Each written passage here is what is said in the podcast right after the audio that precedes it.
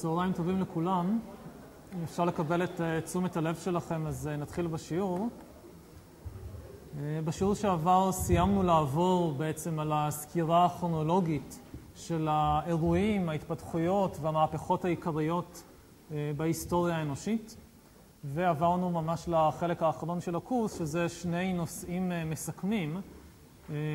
אחד שנגיע אליו בעתיד, שזה העתיד, והשני שהתחלנו בשיעור הקודם, ואני מקווה לסיים בשיעור הזה, שזאת השאלה האם בני אדם נעשו מאושרים יותר אה, לאורך ההיסטוריה, שזה לפחות מזווית ראייה מסוימת, אפשר לטעון השאלה החשובה ביותר בהיסטוריה, כיוון שכמעט כל קנה מידה אחר שאנחנו משתמשים בו כדי לשפוט את ההיסטוריה ואת מה שקרה בהיסטוריה, מתבסס על הנחות סמויות לגבי שאלות של עושר וסבל.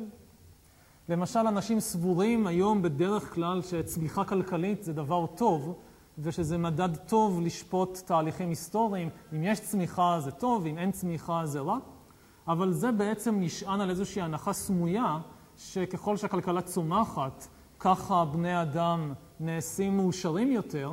אם זה לא נכון, אם למשל נחקור ונגלה שלצמיחה כלכלית אין השפעה על עושרם של בני אדם, או יותר גרוע, שיש לה השפעה שלילית, שככל שהכלכלה צומחת, בני אדם נוטים להיות אומללים יותר, אז זה כמובן ישנה מאוד את הגישה, רוב הסיכויים של הרבה אנשים, לגבי הצמיחה הכלכלית. בשביל מה זה טוב, הצמיחה הזאת, אם היא לא מביאה עושר, או אפילו מביאה אומללות?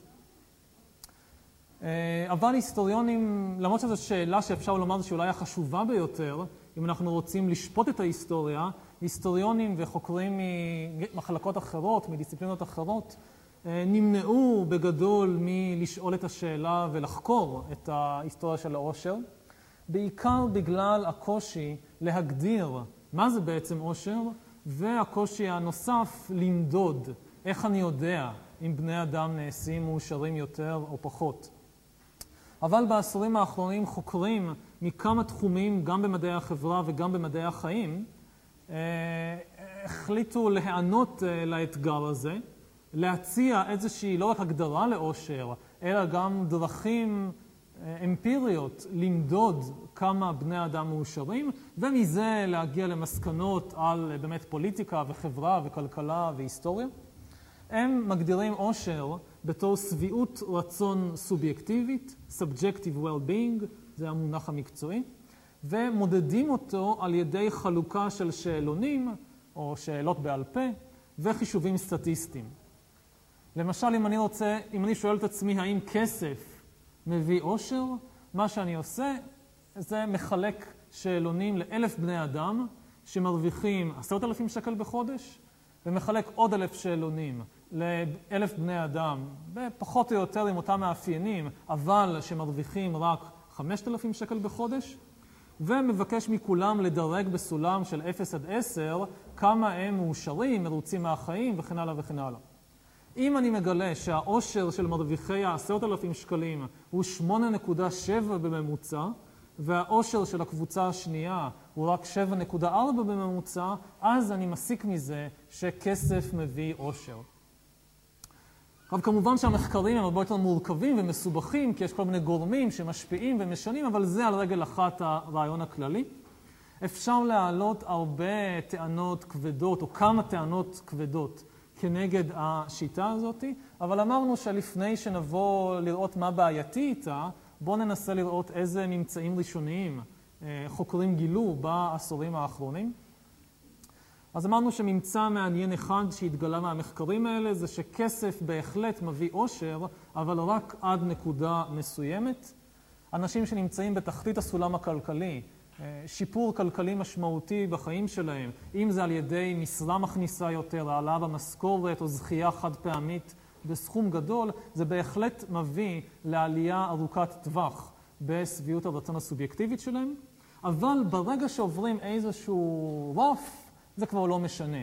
זה לא בדיוק ברור איפה הרף הזה, יש מחקרים שונים שמתווכחים אחד עם השני, אם זה עשרת אלפים שקל או 12 אלף שקל או 15 אלף שקל, אבל איפשהו שמה עובר קו, שאם יש לכם כבר אה, משכורת כזאת, אם יש לכם כבר כסף ברמה הזאת, להמשיך להשיג עוד ועוד כסף לא ישנה שום דבר מהותי למידת העושר שלכם.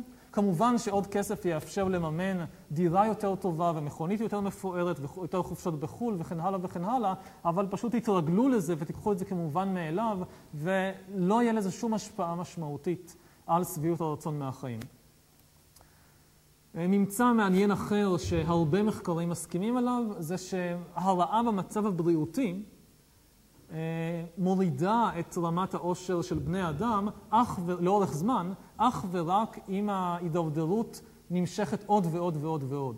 כלומר, נגיד תאונה חד פעמית שגורמת לפגיעה כמו נגיד צליעה, או גילוי של מחלה שמכאן ואילך היא פחות או יותר קבועה, או התפרצות של מחלה שמכאן ואילך היא פחות או יותר קבועה ולא מידרדרת, תביא בדרך כלל לפגיעה קצרת טווח בעושר, בשביעות רצון סובייקטיבית של מי שחלה או נפגע. אבל בטווח זמן של חצי שנה, שנה, שנתיים, חמש שנים, כל עוד אין המשך של הידרדרות, אה, לא, לא, תהיה, לא תהיה פגיעה, זה רמת השביעות הרצון תחזור פחות או יותר למה שהיא הייתה לפני התאונה, כשהבן אדם אה, יתרגל, יסתגל למצב החדש.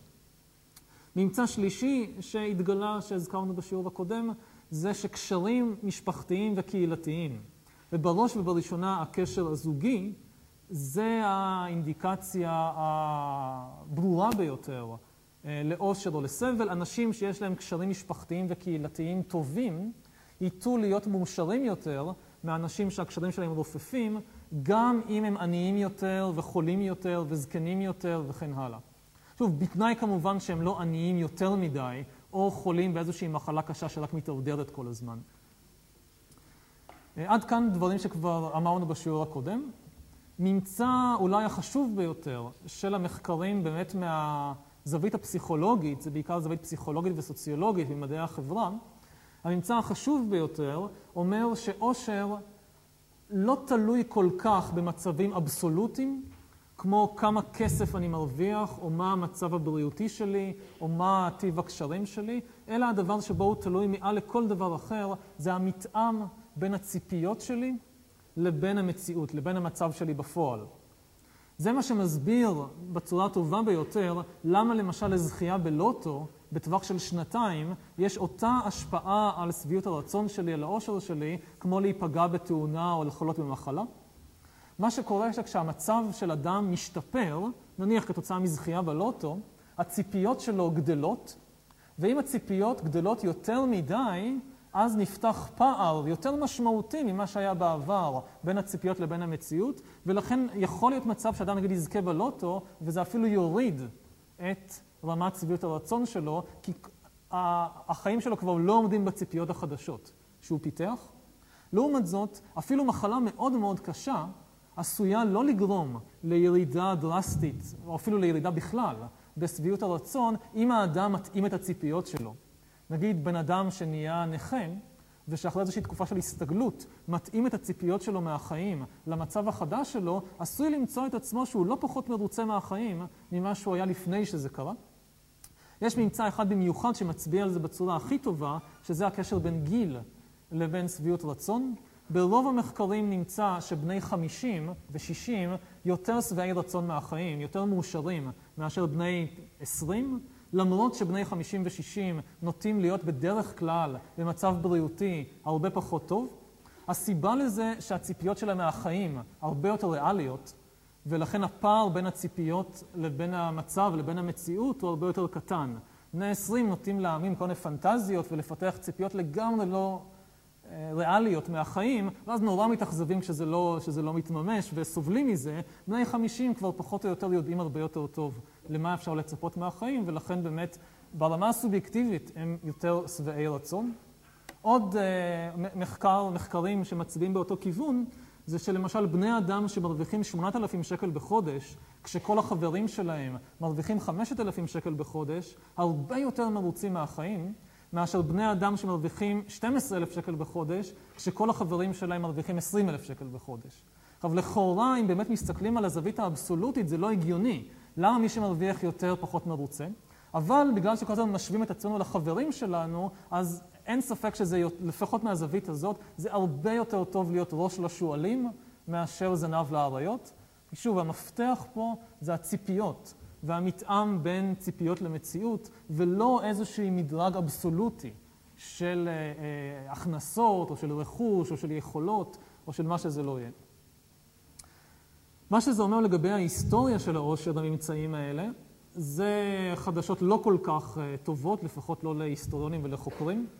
אם עושר היה תלוי באופן ישיר או באופן עיקרי בגורמים אבסולוטיים, כמו למשל מצב בריאותי, או רמת הכנסה, או צורת השלטון במדינה, היה די קל לעשות היסטוריה של עושר, היינו פשוט צריכים לבדוק את ההיסטוריה של המשתנים האובייקטיביים האלה, ולהגיד משהו כמו, כמו ככל שרמת החיים החומרית עולה, ככה בטח העושר עלה, או ככל שהקהילות הלכו והתפרקו, ככה רמת העושר הלכה וירדה. אבל מאחר שעושר תלוי מסתבר בציפיות יותר מכל דבר אחר, מאוד קשה לבדוק את זה, כי אנחנו בעצם צריכים לבדוק מה היו הציפיות של בני אדם לפני אלף או אלפיים או עשרת אלפים שנים מהחיים, וזה דברים שהם הרבה יותר חמקמקים וקשים לבדיקה, מאשר באמת דברים חד משמעיים, אבסולוטיים, כמו תוחלת חיים או רמה בריאותית או אה, היקף הכנסות. הדבר הוודאי, הכמעט ודאי היחיד שאפשר לומר, ושהוא תואם להרבה מהדברים שראינו לאורך הקורס הזה, שאין קשר הכרחי בין הכוח של האנושות כקולקטיב לבין שביעות הרצון או העושר של בני אדם כפרטים. אין שמץ של ספק שהכוח של האנושות כקולקטיב עלה בצורה דרמטית לאורך ההיסטוריה, אבל אין עדויות לכך, או אין עדויות ברורות לכך שבני אדם נהיו מאושרים יותר. זאת אומרת, אם היה איזשהו מתאם, אפילו מתאם מסוים, לא אבסולוטי, אבל מתאם מסוים, בין באמת מצבים אבסולוטיים לבין עושר, אז השיפור, הגידול העצום בכוח של האנושות היה צריך להביא איזשהו גידול נראה לעין בעושר של בני אדם, אבל פשוט אין עדויות. זאת אומרת, זה ממש ממש לא ברור שנניח הפועל האנגלי הממוצע באנגליה של המאה ה-19 של המהפכה התעשייתית יותר מרוצה מהחיים מאשר עיקרה באנגליה של רובין הוד והמלך ג'ון בסוף המאה ה-12, ראשית המאה ה-13. אין אינדיקציה לכך שבאמת אסטרונאוטים שטסים לחלל הם יותר שבעי רצון מהחיים שלהם מאשר לקטים ציידים לפני 30 אלף שנה שציירו ציורי מערות. אז עד כאן לגבי הגישה של חוקרים ממדעי החברה, בעיקר פסיכולוגיה וסוציולוגיה, ומה הם אומרים על העושר וההיסטוריה שלו. אה, כן.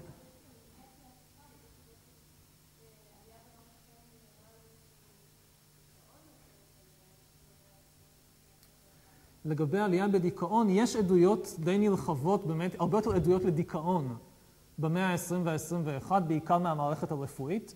הבעיה עם העדויות האלה, שזה שוב, זה לא ברור על מה הן מצביעות, יכול להיות שהן מצביעות על עלייה בדיווח על דיכאון, ולא על עלייה באמת בדיכאון. זאת אומרת, נוצרו במערכות במאה ה-20 וה-21 שבאמת מטפלות בצורה שיטתית בדיכאון ואוספות עליו מידע באופן שלא היו קיימות קודם, ויכול להיות שזה פשוט פער בדיווחים. אתן נגיד דוגמה מקבילה, שתבינו במה מדובר, יש הרבה יותר עדויות לאלימות בתוך המשפחה, נניח לאלימות של הורים כלפי ילדים ושל גברים בעלים כלפי נש, נשותיהם, משלהי המאה ה-20 ומראשית המאה ה-21, מאשר מהמאה ה-18. זה טעות להסיק מזה שיש היום יותר אלימות בתוך המשפחה. המסקנה שרוב החוקרים סבורים שהיא המסקנה הנכונה, שבמאה ה-18 פשוט לא התעניינו בזה, אז אף אחד לא אסף על זה כמעט, חוץ משנה אם היה רצח או משהו קיצוני. אז לא אספו על זה עדויות ולכן אין עדויות. אז עלייה בעדויות למשהו היא לא בהכרח מעידה על עלייה בתופעה. לפעמים היא קשורה דווקא במאמץ להילחם בתופעה ואז בירידה. אז באמת יש עדויות, הרבה יותר עדויות לדיכאון אצל אנשים במאה ה-20-21. לא לגמרי ברור מה זה אומר, זה שדה מחקר אה, מסובך.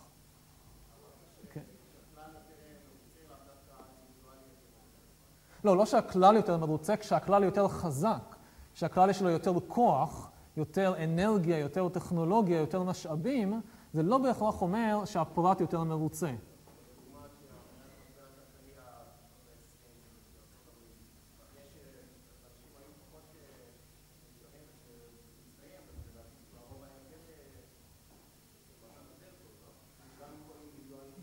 לא, לגבי ממש כמו משבר כלכלי, ההנחה שרוב האנשים באמת מקבלים אותה כמובנת מאליה, שכשיש משבר כלכלי, אז אנשים מסכנים יותר ומדוכאים יותר, כשיוצאים מהמשבר הם נהיים מאושרים ושמחים יותר. מעט מאוד מחקרים נעשו, זאת אומרת, זה לא משהו שאפשר לקחת כמובן מאליו, זה הנחה שצריך לבדוק אותה בצורה אמפירית, ובמיוחד צריך לקחת בחשבון את הנושא של ציפיות. יכול להיות שמשבר כלכלי, כלומר, אנשים בשנות ה-20, שנות, סליחה, שנות ה-30 של המאה ה-20, בזמן המשבר הכלכלי הגדול שמתחיל ב-29, רמת החיים שלהם באופן אבסולוטי גבוהה הרבה הרבה יותר, נגיד באנגליה, בארצות הברית או בגרמניה, נגיד פועל גרמני מובטל ב-1932, מצבו החומרי הרבה יותר טוב מאשר עיקר גרמני במאה ה-12. אבל עדיין הוא יכול להיות אומלל יותר, כיוון שהציפיות שלו מהחיים הן הרבה יותר גבוהות. אז זה נכון שמשבר כלכלי פה מביא לאומללות, אבל מפה לקפוץ למסקנה שרווח, נגיד שעושר חומרי זה המפתח לעושר באלף, זה מאוד מאוד מסוכן. כי יכול להיות שבאמת יש לנו פה משחק מאוד אה, אה, מעניין עם ציפיות, שהוא השורש לסיפור הזה. כן. מה החשיבות של מחקרים מהסוג הזה לגבי היסטוריה? זה, שוב, על ההיסטוריה היותר קדומה של העושר כמעט ואין מחקרים. אה, זו תופעה נפוצה בתחום הזה של היסטוריה, שמתחילים מחקרים קודם כל על ההווה, וכשיש מחקרים על מה שקורה בהווה, שזה בדרך כלל יותר קל, אז התגובה הראשונה זה, טוב, זה נכון להווה, אבל מפה להשליך על העבר זה נורא בעייתי, אין עדויות מהעבר בשביל לחקור את זה.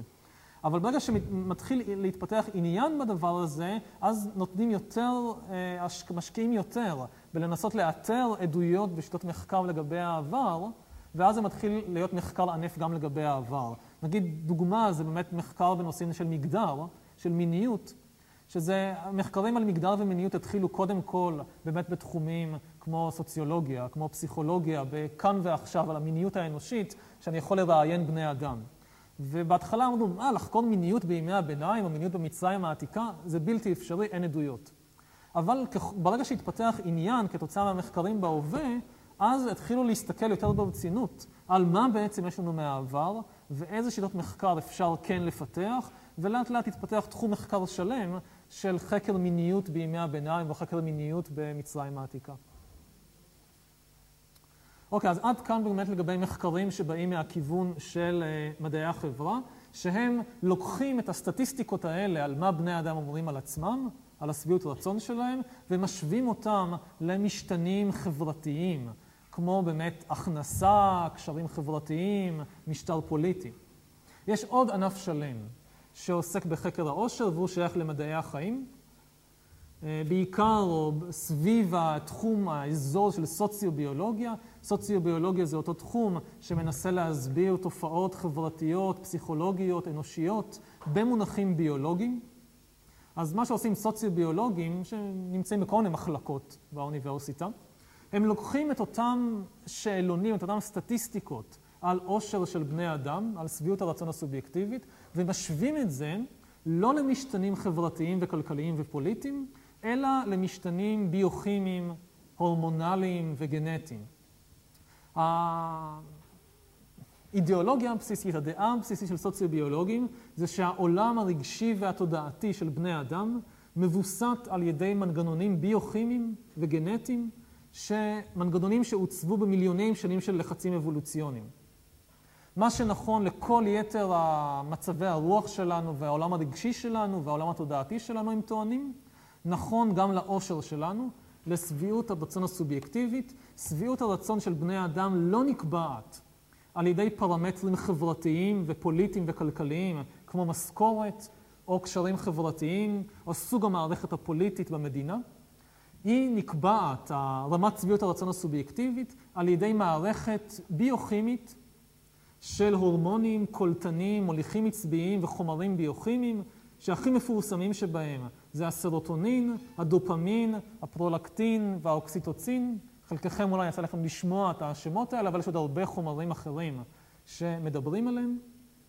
מה שטוענים זה שהמערכת המסועפת הזאת, המערכת הביוכימית, וזו הטענה אולי החשובה, המעניינת, המזעזעת ביותר של התחום הזה, שהמערכת הביוכימית של כל אדם ואדם דואגת מסיבות אבולוציוניות לשמור על רמת עושר די קבועה, שמאוד קשה לשנות אותה.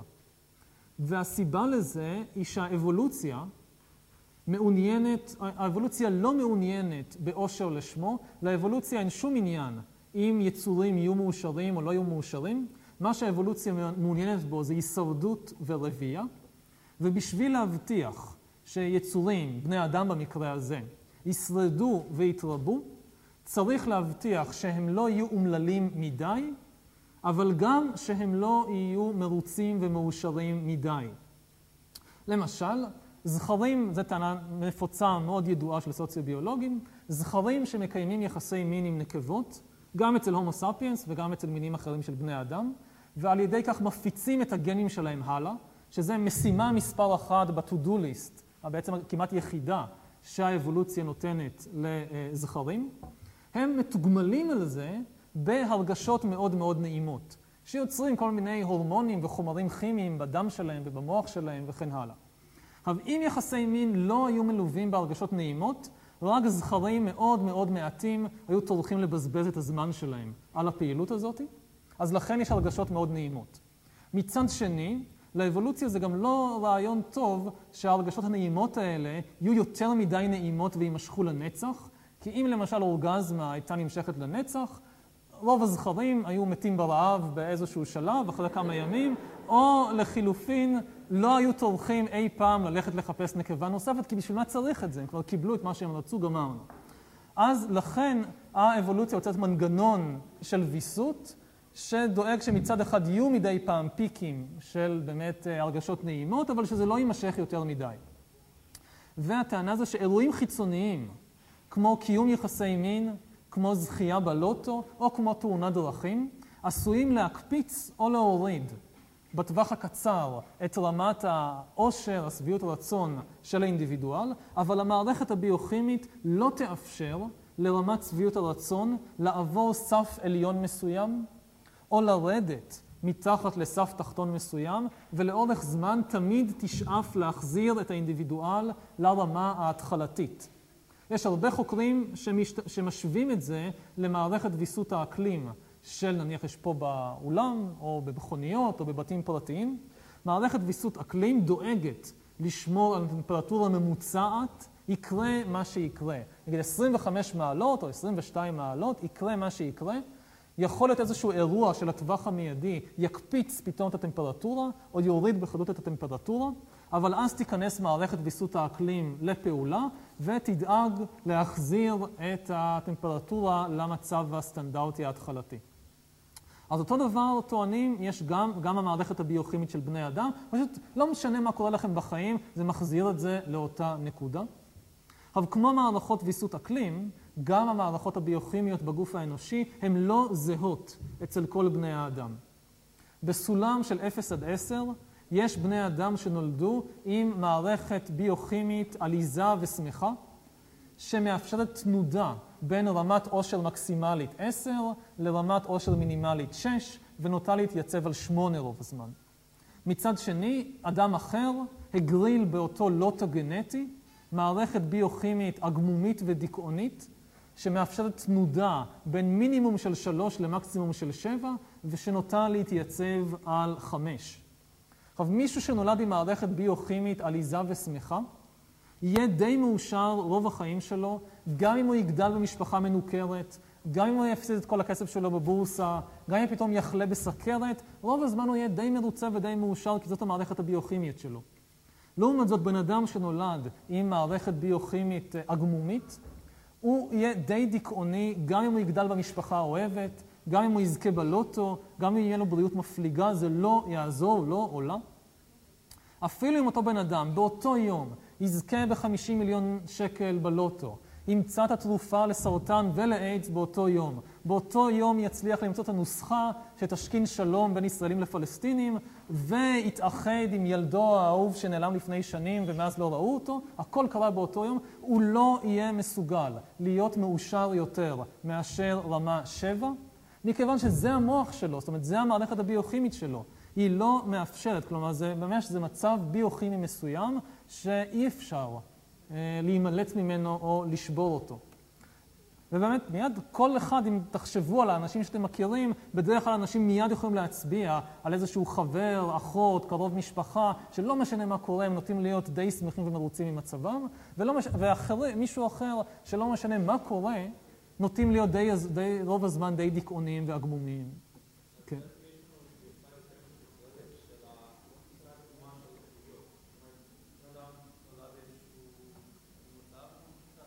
כן. שוב, יש, זה לא לגמרי חד משמעי, שוב, הטענה זה שיש טווחי גזרה שנעים בתוכם, אבל בסך הכל רוב בני האדם, מה ששולט מעל לכל דבר אחר, בשביעות הרצון שלהם, באושר שלהם, זה לא ההכנסה שלהם, זה לא הקשרים הקהילתיים שלהם, זה לא מה שהם עושים בחיים, זה מה שהם הגרילו בלוטו הגנטי, אם אה, ברגע הראשון של החיים שלהם.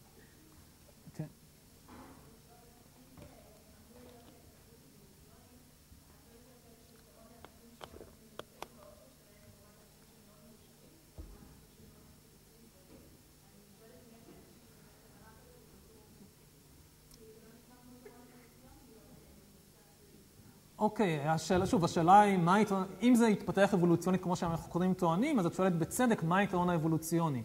אז היתרון האבולוציוני, כמו שאמרתי קודם, נגיד בדוגמה עם יחסי מין, איזשהו בעל חיים שהוא כל הזמן על גג העולם, גם אם אריה טרף אותו, הוא לא ישרוד לאורך זמן. מצד שני, איזשהו בעל חיים שהוא כל הזמן עם הראש באדמה, גם אם לא משנה מה הוא הצליח, הוא גם כן, הוא לא ישרוד לאורך זמן.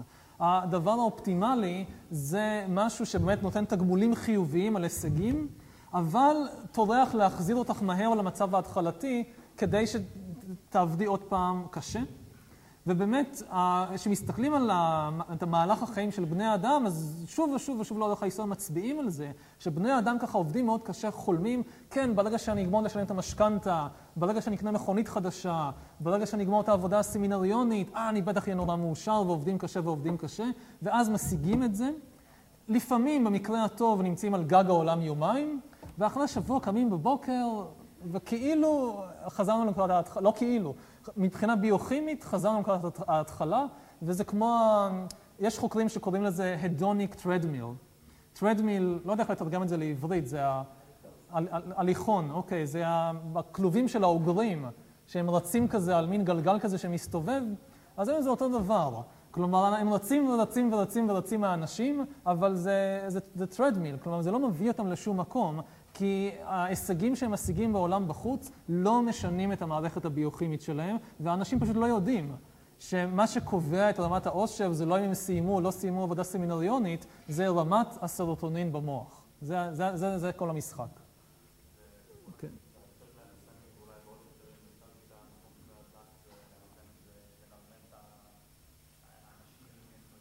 המקום של הדת?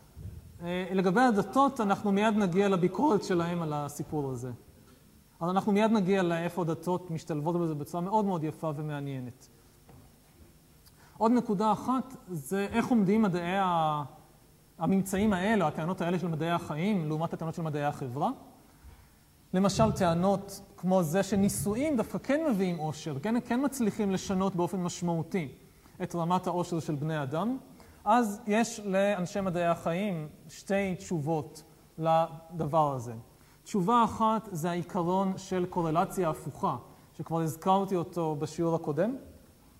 כשאתם עושים סטטיסטיקה, אתם מגלים שבדרך כלל אנשים נשואים מדווחים על רמות עושר גבוהות יותר מרווקים או גרושים. ומזה קופצים פסיכולוגים וסוציולוגים למסקנה שנישואים תורמים לעושר. סוציוביולוגים אומרים להפך, עושר מביא נישואים. מה שקורה זה שאנשים שיש להם מערכת ביוכימית עליזה, והם כזה שמחים ומרוצים ומחייכים, נתפסים כבני זוג אטרקטיביים, ולכן אנשים, מתחתנים, יותר קל להם להשיג בני זוג ולהתחתן, ושכבר התחתנו איתם, יותר קל להישאר איתם בזוגיות, כי הם לא קמים כל בוקר ומקטרים וממורמרים על החיים ודיכאוניים וכן הלאה, ולכן הם גם לא מתגרשים. אז באמת, אחוז, בקרב נשואים, אחוז המאושרים הוא גבוה. אבל זה לא הנישואים שמביאים את העושר, זה העושר שמביא את הנישואים. ואם זה נכון, אז באמת מישהי נורא דיכאונית שחושבת שנישואים יוציאו אותה מזה, זה לא נכון. כלומר, כי זה לא ישנה את המערכת הביוכימית, אז זו תשובה אחת, הקורלציה ההפוכה. התשובה השנייה והיותר סימפטית, זה שבאמת לא צריך ללכת עם זה לקיצוניות. הביוכימיה קובעת גבולות גזרה, אבל הגבולות גזרה מאפשרים תנודה מסוימת. נגיד מישהי דיכאונית שנולדה עם גבולות גזרה של בין רמה 3 לרמה 7, אם היא תתחתן בנישואים מוצלחים, רוב הזמן היא תוכל להיות ברמה 7 ולהימנע מרמה 3. אז עדיין שווה לה להשקיע במערכת אה, זוגית אה, מוצלחת. אבל עדיין, לא משנה כמה שזה יהיה נישואים מדהימים, היא לא באמת תוכל לפרוץ את רמה 7, כי זה הביוכימיה שלה. אוקיי. Okay.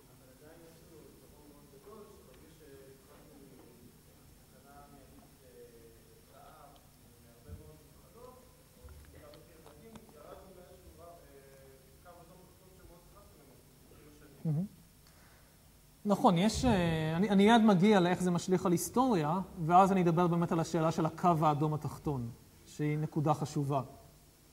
אבל באופן כללי, מקבלים את הגישה הסוציו-ביולוגית הזאת לאושר, יוצא שהיסטוריה, להוציא דברים מאוד מסוימים, היא חסרת חשיבות, כיוון שמאורעות היסטוריים לא משנים את המערכת הביוכימית.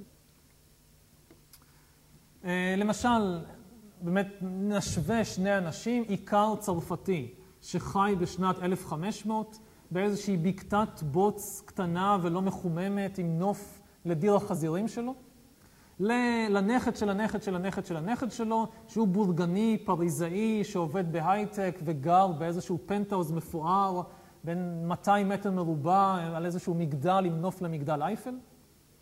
אבל אינטואיטיבית אנחנו נצפה שהבורגני יהיה מאושר יותר מהעיקר. אבל אה, אומרים הסוציוביולוגים, הבעיה היא שהאושר של אדם נקבע במוח שלו, והמוח לא יודע שום דבר על בקתות בוץ, או דיר חזירים, או פריז, או פנטהאוזים. מה שהמוח מכיר זה דבר אחד ויחיד, אני קצת מקצין את זה, אבל לצורך ההבהרה, דבר אחד ויחיד המוח מכיר, וזה רמות סרוטונין. איזשהו מוליך עצבי מאוד מאוד חשוב למצבי רוח שיש במוח. כאשר העיקר ב-1500 השלים לבנות את הבקתת בוץ שלו, נוירונים בגזע המוח הפרישו סרוטונין והביאו את הסרוטונין במוח לרמה X, והאיכר היה מאוד מאוד מרוצה. כשהנכד של הנכד של הנכד בשנת 2000 או 2011 סיים לשלם את התשלום האחרון על הפנטהאוז, גם כן הנוירונים בגזע המוח הפרישו סרוטונין והביאו את רמת הסרוטונין במוח לרמה, אותה רמה, רמה X. המוח של שני ההומו ספיינסים האלה יודע דבר אחד ויחיד. עכשיו רמת הסרוטונין במוח היא X, מצוין. זה כל מה שהמוח יודע, וזאת תהיה רמת העושר, והיא תהיה רמת עושר זהה. ההיסטוריה משנה את הטריגרים שמביאים להפרשה של סרוטונין. פעם זה השלמה של בקתת בוץ, ופעם זה תשלום על פנטהאוז. אבל המוח לא יודע את זה. הדבר היחיד שהוא מגיב אליו זה רמת הסרוטונין, וזה לא השתנה. ולכן כל ההישגים המפליאים בין 1500 ל-2000 לא גורמים לפריזאי הממוצע להיות מרוצה יותר ומאושר יותר מאשר האבות אבות אבותיו העיקרים. זה נכון לא רק ברמה האישית אלא גם ברמה הקולקטיבית. עכשיו, ברמה הקולקטיבית יש לזה סייג אחד חשוב, שזה אותו קו אדום תחתון. יש איזשהו קו אדום של מצוקה מאוד קשה, של סכנת מוות מיידית, מרעב או ממחלות, שבאופן חד משמעי גורם לבני אדם להיות אומללים, ואי אפשר להתרגל לזה. נניח, אי אפשר להתרגל למחנה ריכוז. גם אחרי חצי שנה אתם עדיין סובלים. אי אפשר להתרגל לגולאג. גם אחרי חצי שנה אתם עדיין סובלים יום-יום. יש איזשהו קו אדום תחתון, שכאשר אירועים היסטוריים מורידים מסות של בני אדם מתחתיו, או מעלים מסות של בני אדם מעליו, זה דבר מאוד חשוב. אבל להוציא הדברים האלה, לרוב האירועים ההיסטוריים אין שום חשיבות במדד הזה של עושר וסבל של בני אדם, כיוון שהביוכימיה מתווכת את המציאות החיצונית באופן כזה שהיא תשאף כל הזמן לנטרל את ההיסטוריה ולשמור על בני אדם באותו מצב, ורוב הזמן היא מצליחה. ולכן רוב המאורעות ההיסטוריים לא מצליחים לשנות את אותה מערכת ויסות אקלים פנימית. נגיד המהפכה הצרפתית, כל מה שעשו המהפכנים בצרפת, להוציא להורג את המלך, לבטל את זכויות היתר של האצולה, אה, פרסום מגילת זכויות האדם ומגילת זכויות האזרח, חלוקת אדמות, שינוי המשטר, כל הדברים האלה לא שינו את המערכת הביוכימית של הצרפתים, ולכן לא שינו את העושר הממוצע של הצרפתים, וכל השינויים באמת הפוליטיים והחברתיים והאידיאולוגיים האלה, זה היה באיזשהו מקום בזבוז זמן. מי שבלוטו הגנטי זכה במערכת אה, באמת שמחה ועליזה, היה מאוד מאוד מרוצה גם בימי שלטונו של לואי ה-16. ומי שבלוטו הגנטי הגריל מערכת ביוכימית באמת עגמומית ואומללה, התלונן באותה מרירות על רבספייר ונפוליאון, שהוא התלונן עשר שנים קודם לכן על לואי ה-16 ומרי אנטואנט. לא משנה מה קורה ברמה הפוליטית, הבן אדם הזה התלונן. ובאמת מה שאומר שלרוב ההיסטוריה מהזווית ראייה הזאת זה היה בזבוז זמן. הדבר היחיד שקרה בהיסטוריה מיד, שיש לו חשיבות אמיתית, מהותית, מהזווית ראייה הסוציו-ביולוגית, זה המהפכה המדעית. המהפכה המדעית ובאופן ספציפי ההתקדמויות באמת בחקר של הגוף האנושי, של המוח האנושי, של הביוכימיה האנושית, חשפו בפנינו סוף סוף, אחרי 70 אלף שנות היסטוריה, מה באמת משנה את העושר והסבל שלנו, ואומרים לנו שכדאי לזנוח את כל העיסוקים חסרי התועלת האלה בפוליטיקה ובחברה ובכלכלה, ולהתמקד בדבר האחד והיחיד, שיש לו סיכוי אמיתי לשנות את שביעות הרצון שלנו מהעולם ומהחיים, שזה ביוכימיה. אם נשקיע מיליארדים בפיצוח של הביוכימיה האנושית ובפיתוח של תרופות ומנגנונים מניפולטיביים, נוכל לשנות בצורה דרמטית את שביעות הרצון של בני אדם מהחיים שלהם, בלי צורך בשום שינוי במבנה הפוליטי, בשום מהפכה, בשום רפורמה. פרוזק למשל, פועל לא על ידי שינוי המערכת הפוליטית, אלא על ידי העלאה ישירה של רמת הסרוטונין במוח. יותר נכון הוא משהה את הקליטה המחודשת של סרוטונין, את האובדן של סרוטונין, וככה הוא שומר על רמות סרוטונין גבוהות יותר במוח. ובאמת מיד, פרוזק מצליח להעלות לאורך זמן, לפחות לפי המחקרים מענפים מסוימים, מצליח להעלות לאורך זמן את רמת שביעות הרצון של בני אדם, באופן שלמיטב ידיעתנו המהפכה הצרפתית או העלייה של הנצרות לא הצליחו. כן, הייתה פה שאלה.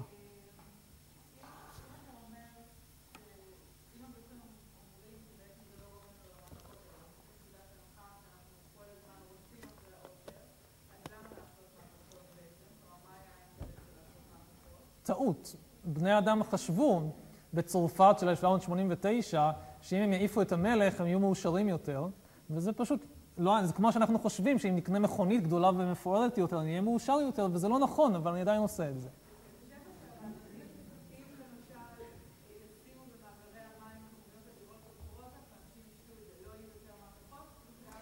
זה בדיוק החזון, נגיד, של אלדו סקסלי, לשים אה, מה שאת אומרת. אה, אלדו סקסלי בעולם חדש אמיץ, כמו שהזכרתי כבר את הספר, ספר מדהים, הוא חוזה עולם עתידני. שבו אין יותר מהפכות ואין מרידות ואין פשע ואין בעיות, כי פשוט כל בן אדם מקבל כל בוקר גלולה, הוא לוקח את הגלולה הזאת, הוא מרוצה כל היום, ואין מהפכות ואין מרידות, וזה לא משנה מה הממשלה עושה ומה המצב, זה... כולם מרוצים.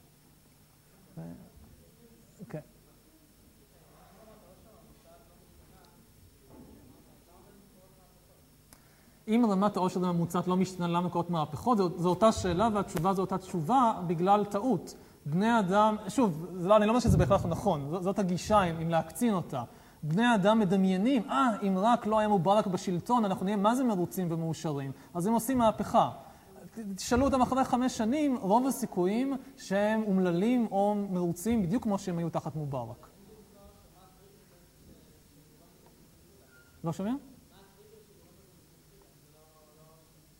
מה הטריגר? שוב, הטריגר הוא כן עושר, הטריגר הוא פשוט חוסר הבנה של בני אדם למה שולט בעושר ובסבל שלהם, והמחשבה המוטעית שהבעיה שלהם היא פוליטיקה ולא סרוטונין, ושהתשובה לבעיה שלהם זה מהפכה פוליטית ולא שינוי של רמת הסרוטונין במוח. עכשיו, אני לא אומר שאני מסכים לזה או שכל החוקרים מסכימים לזה, זה אם אתם לוקחים את העמדה, גם לא כל, גם לא כל הביוכימאים או כל הסוציוביולוגים מסכימים לזה, אבל זה אם אתם לוקחים את העמדה הסוציוביולוגית לקיצוניות שלה, זה מה שהיא אומרת. כן.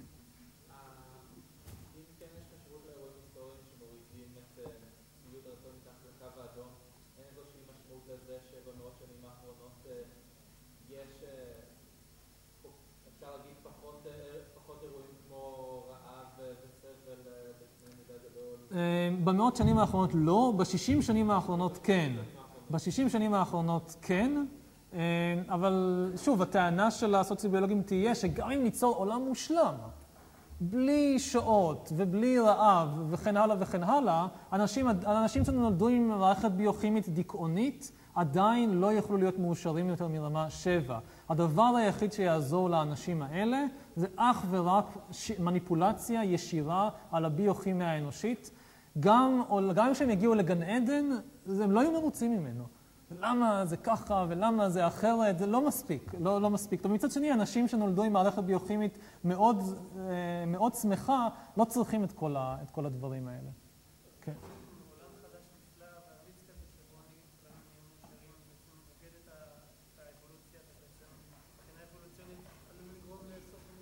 נכון, עולם חדש אמיץ, שבו כולם מאושרים, זה בעצם, כאילו המפעל הגדול של מי שחוקר היום אבולוציה במידה רבה, אנחנו חוקרים את האבולוציה לא כדי לציית לה באופן עיוור, אלא להפך, כדי לרמות אותה.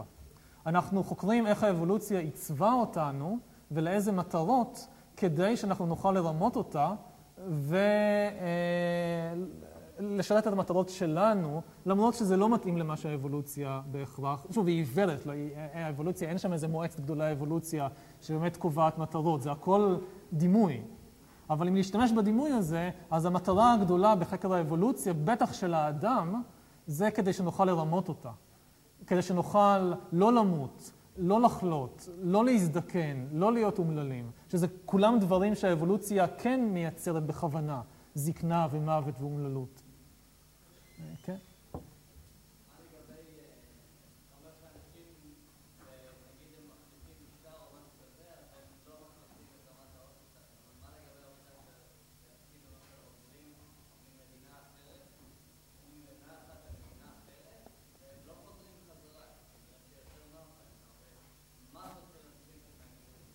טוב, אז לגבי הגירה, אז יטענו את אותה טענה שיש סיבות למה אנשים מהגרים.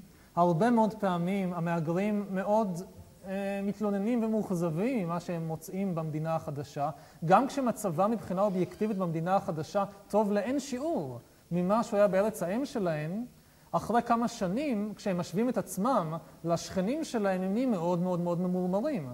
שנכון שמצבנו הרבה יותר טוב מאשר השכנים במקום שממנו באנו, אבל ביחס לשכנים פה מצבנו לא טוב, והם מאוד ממורמרים על זה. אז נכון שהם לא חוזרים חזרה, לפעמים כי הם לא יכולים לחזור חזרה, אבל שוב, אני גם לא רוצה ליצור את הרושם שזה בהכרח נכון, הטענה הזאת. זה, זו טענה. צריך, ותכף, אני תכף אגיע לטענות נגד, שמבקרות את השיטות האלה. מה שחשוב זה להבין את הטענה הזאת, את האוסף הזה של טענות, ולהתחיל לחקור את הדברים האלה.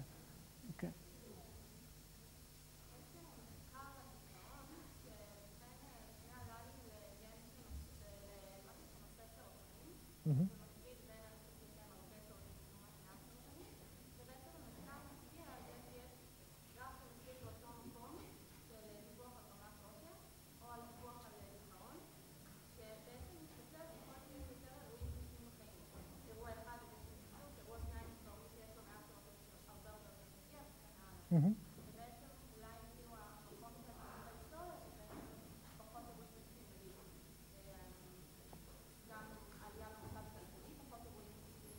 זה, זה נכון, זה באמת המצב, זאת אומרת, זה לא סמינר על, על העושר, אבל בטח לא על ביוכימיה, אז אני לא יכול להסביר את הדברים לעומק. זה לא שכל העושר כולו עומד על הסרטוטונין, זה מערכת נורא נורא מסועפת, גם של חומרים פנימיים וגם של אירועים חיצוניים שנמצאים באינטראקציה. אבל זה נכון שלכאורה ככל שההיסטוריה מייצרת פחות אירועים קשים וטראומטיים, המצב אמור להיות טוב יותר, אבל יש פה התאמה של ציפיות, שמה נחשב אירוע קשה היום, זה משהו שונה לגמרי מאשר בימי הביניים. וכשאנשים לא חווים אירועים קשים מדיוואליים, אז הם נוטים להגיב בצורה מאוד מאוד חריפה לאירוע שבימי הביניים היה יכול להיות די מינורי במשמעות שלו. אה, כן.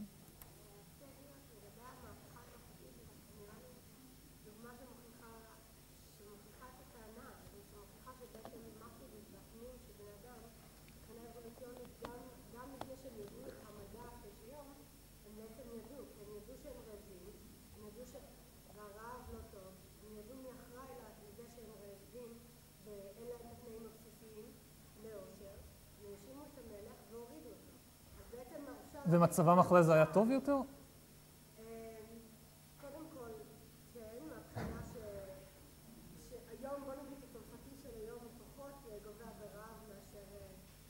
אוקיי, בוא, בוא נעצור כאן. ברמה של הרעב, יש קו אדום אבסולוטי שבאמת ירידה מתחתיו היא משמעותית. המהפכה הצרפתית לא נגרמה כתוצאה מרעב. מי שעושה אותה ומנהיג אותה זה לא אנשים רעבים. האנשים הרעבים דווקא הרבה פעמים תומכים במלך, ומי שנמצא בשלטון החדש נלחם נגדם. אבל הדבר המשמעותי זה שבאמת להוציא את אותו קו אדום שהוא אמיתי, הרבה מאוד מהשינויים המשמעותיים של ההיסטוריה הם לא מתרחשים בקו האדום, אלא הם מתרחשים מעליו, והשינויים האלה, לפחות מהזווית הראייה הסוציו-ביולוגית, החשיבות שלהם, המשמעות שלהם לאושר של בני אדם היא מאוד קטנה.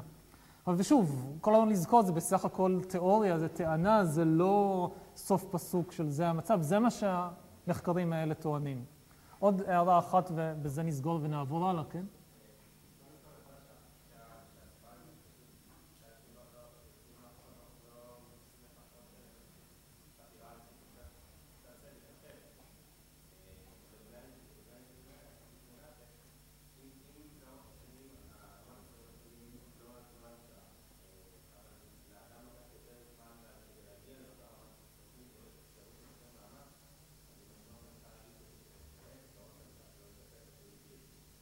שהמצב שלו?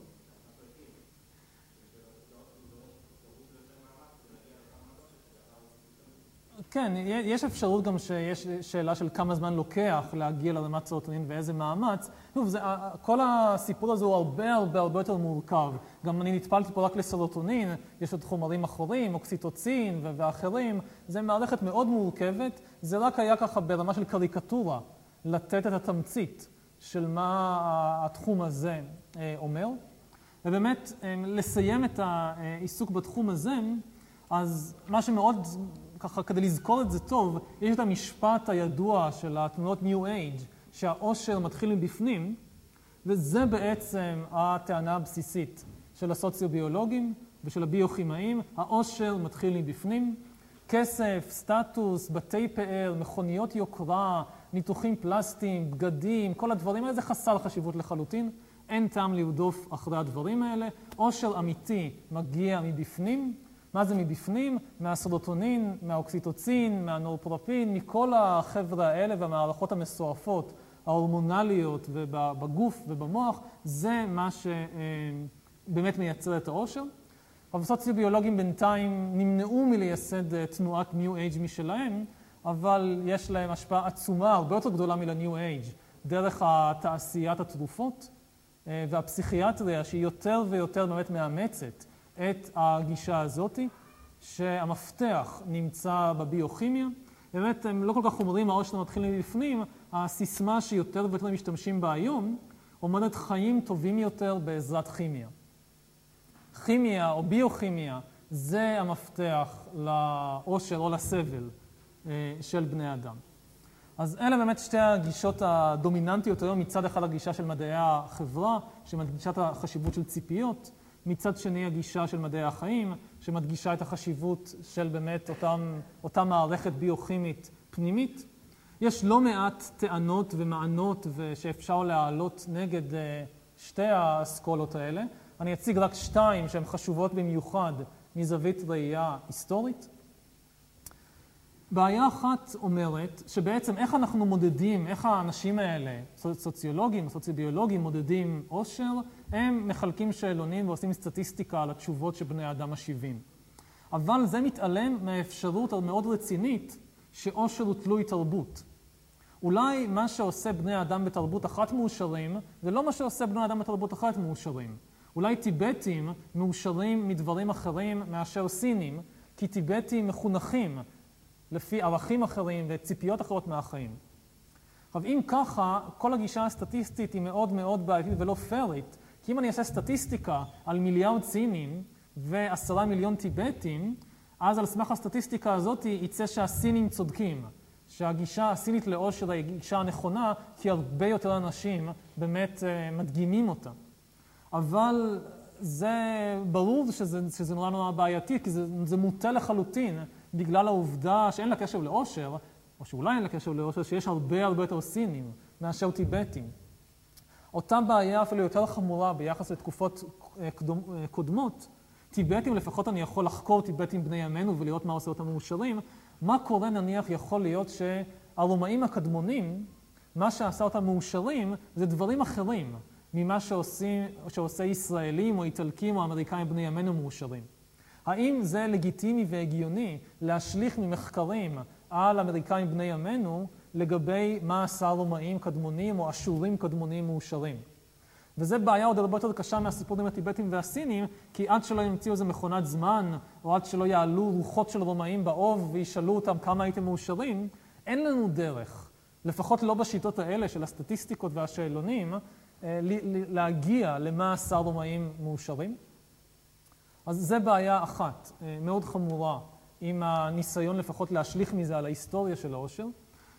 הבעיה השנייה, שהיא אפילו יותר חמורה, זה שכל המבנה העצום שהחוקרים ממדעי החברה וממדעי החיים בונים, מבוסס על הטענה או על הקביעה שאושר זה שביעות רצון סובייקטיבית, ושהדרך למדוד אושר זה פשוט לשאול בני אדם כמה אתם שבעי רצון באלף ואחת שאלות בניסוחים שונים, ועל ידי סטטיסטיקה להגיע לתוצאות.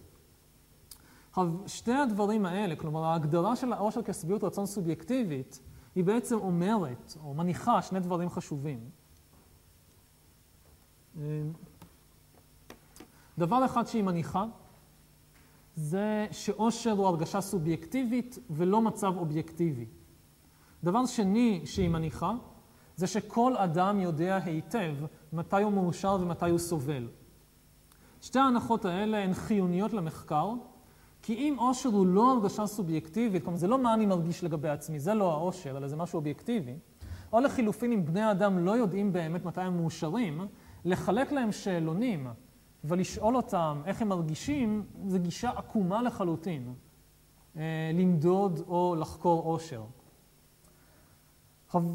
הביקורת הזאת נשמעת בשמיעה ראשונה קצת משונה, כי זה נראה לנו ברור מאליו שאושר הוא הרגשה סובייקטיבית, וזה נראה לנו ברור מאליו שכל בן אדם יודע, לא משנה מה, איזה, הוא, מה הוא יודע דברים אחרים, אבל לפחות דבר אחד כל בן אדם אמור לדעת טוב מאוד, וזה אם הוא או היא מאושרים או סובלים. אבל שתי ההנחות האלה נשמעות לנו ברורות מאליהן מסיבה אחת, וזה שההומניזם הליברלי זה הדת השלטת בחברה שלנו, ואלה שתי אמונות יסוד של הדת הזאתי. של ההומניזם הליברלי. ההומניזם הליברלי, כמו שדיברנו בשיר על הדתות, מקדש את האינדיבידואל, את הסובייקט האינדיבידואלי ואת ההרגשות שלו. הוא מאמין שהטוב העליון זה מה שטוב לאינדיבידואל. הוא מאמין שההרגשות הסובייקטיביות של האינדיבידואל זה מקור הסמכות בעולם, זה מה שקובע מה טוב, מה יפה, מה כדאי, מה רצוי. למשל, הפוליטיקה הליברלית, עקרון היסוד שלה זה שהבוחר יודע הכי טוב מה טוב לבוחר, הבוחרים יודעים הכי טוב מה טוב לעצמם, אין מקום לאיזשהו אח גדול, לאיזשהו מלך, לאיזשהו אפיפיור, שיודע יותר טוב מהבוחרים מה טוב. לכן יש בחירות, לכן זו השיטה הפוליטית הבסיסית. באותה מידה בכלכלה, ההנחה הצרכנית, הקפיטליסטית, זה שהלקוח תמיד צודק. אין מקום למישהו מגבוה באיזושהי כלכלה מנוהלת מלמעלה. להגיד מה טוב. השוק יקבע, הלקוח יקבע. זו אותה הנחה בסיסית. אנשים יודעים מה טוב לעצמם. תורידו את המגבלות על השוק, ואנשים יעשו את הדבר הכי טוב. אותו דבר נכון גם לאומנות הליברלית. המוסכמה הגדולה של האומנות הליברלית זה שהיופי הוא בעיני המתבונן. אין איזה שהם ערכים אובייקטיביים למה זה שיר יפה או מה זה אה, ציור יפה. זה הכל בעיני המתבונן.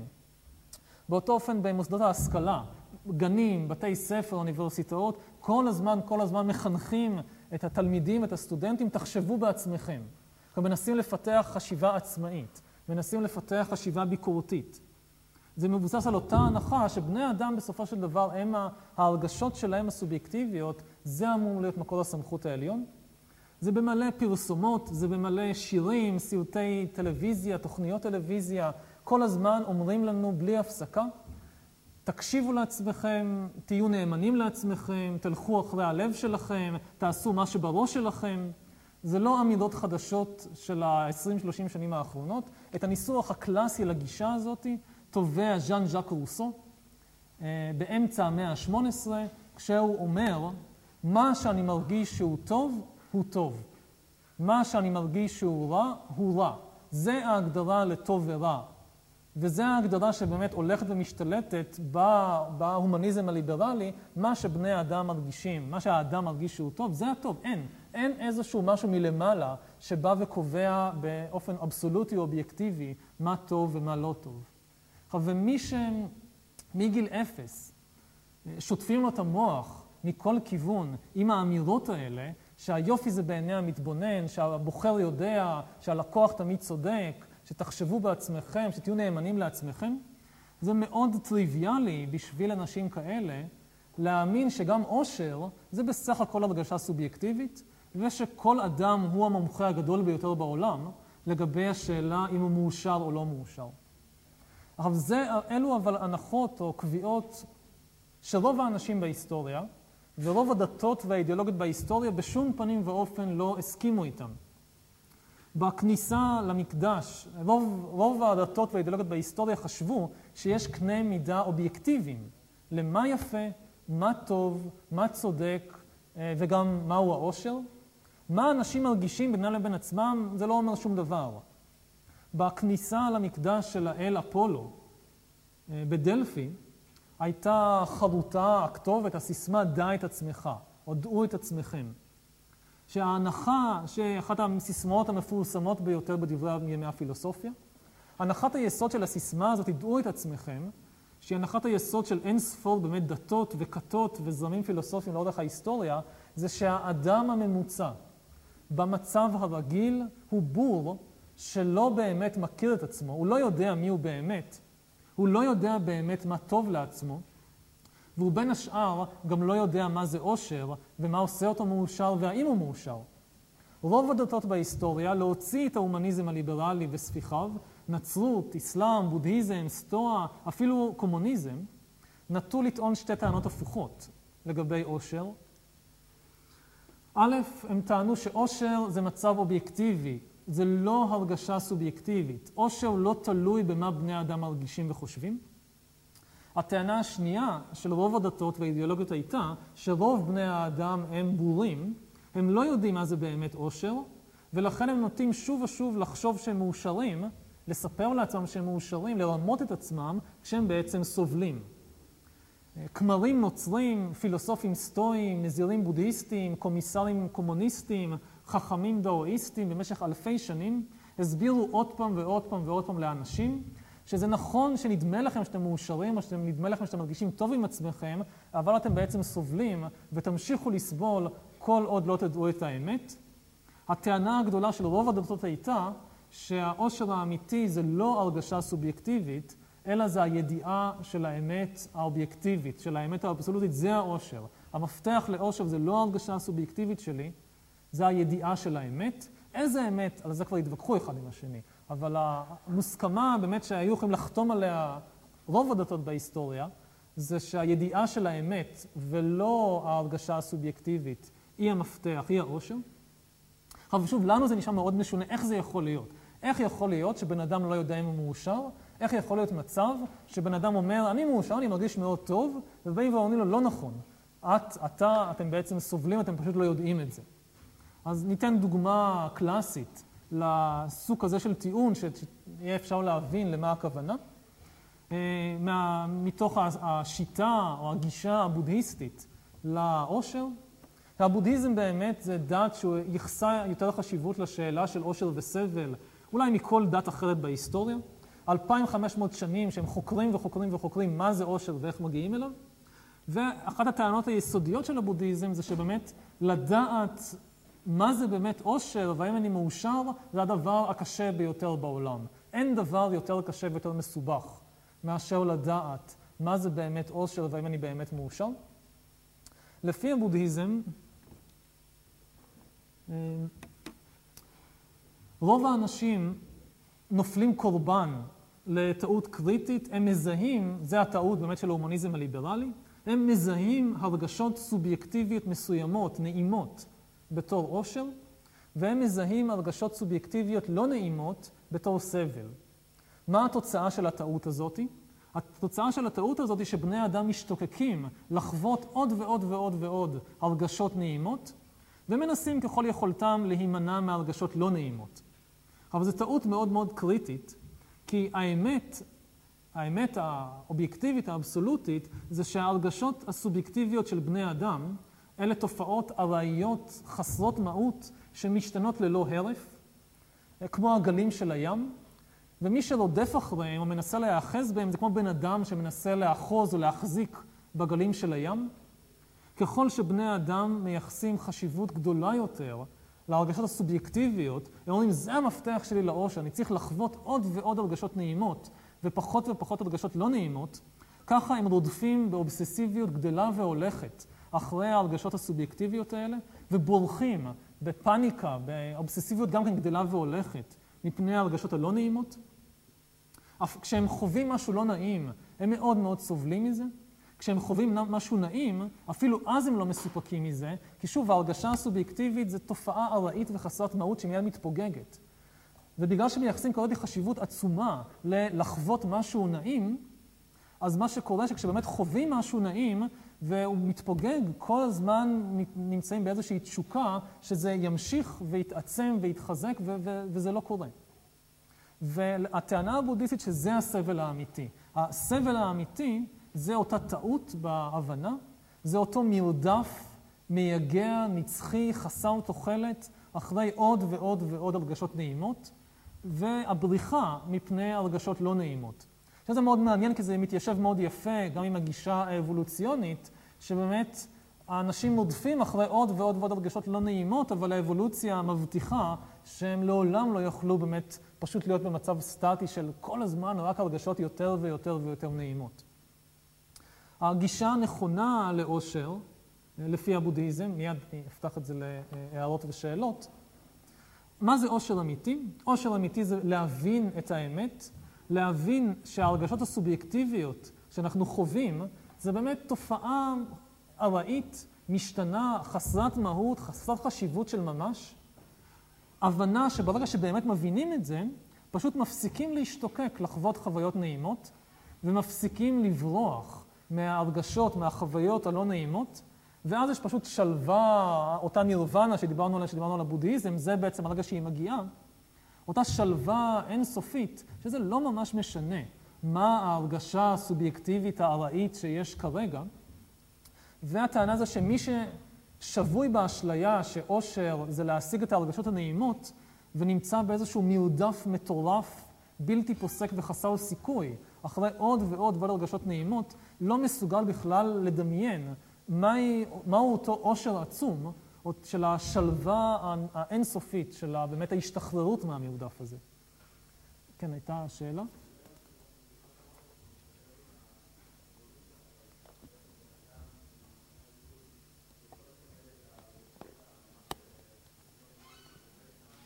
אני רק לא שומע כל כך.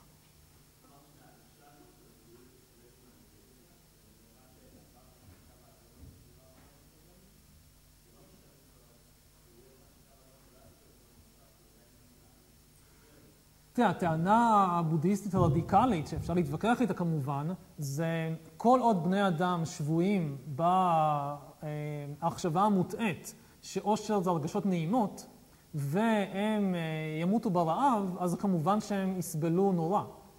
אבל בן אדם שמבין שבעצם זה הכל, סך הכל תופעות ארעיות, חסרות מהות, באות ונעלמות כמו הגלים של הים, אז גם משהו מאוד קיצוני, כמו רעב, זה לא משנה, זאת אומרת רעב או שובע זה אותו דבר. זה משהו חסר מהות אחד, וזה משהו חסר מהות אחר, ולפחות האגדות הבודהיסטיות, וגם פה ושם תצפיות אמיתיות, באמת מראות כל מיני נזירים שיכולים ללכת על גחלים ובאמת לצום לאורך ימים על גבי ימים, ולא נראה שזה פוגע באושר שלהם או בשביעות רצון שלהם.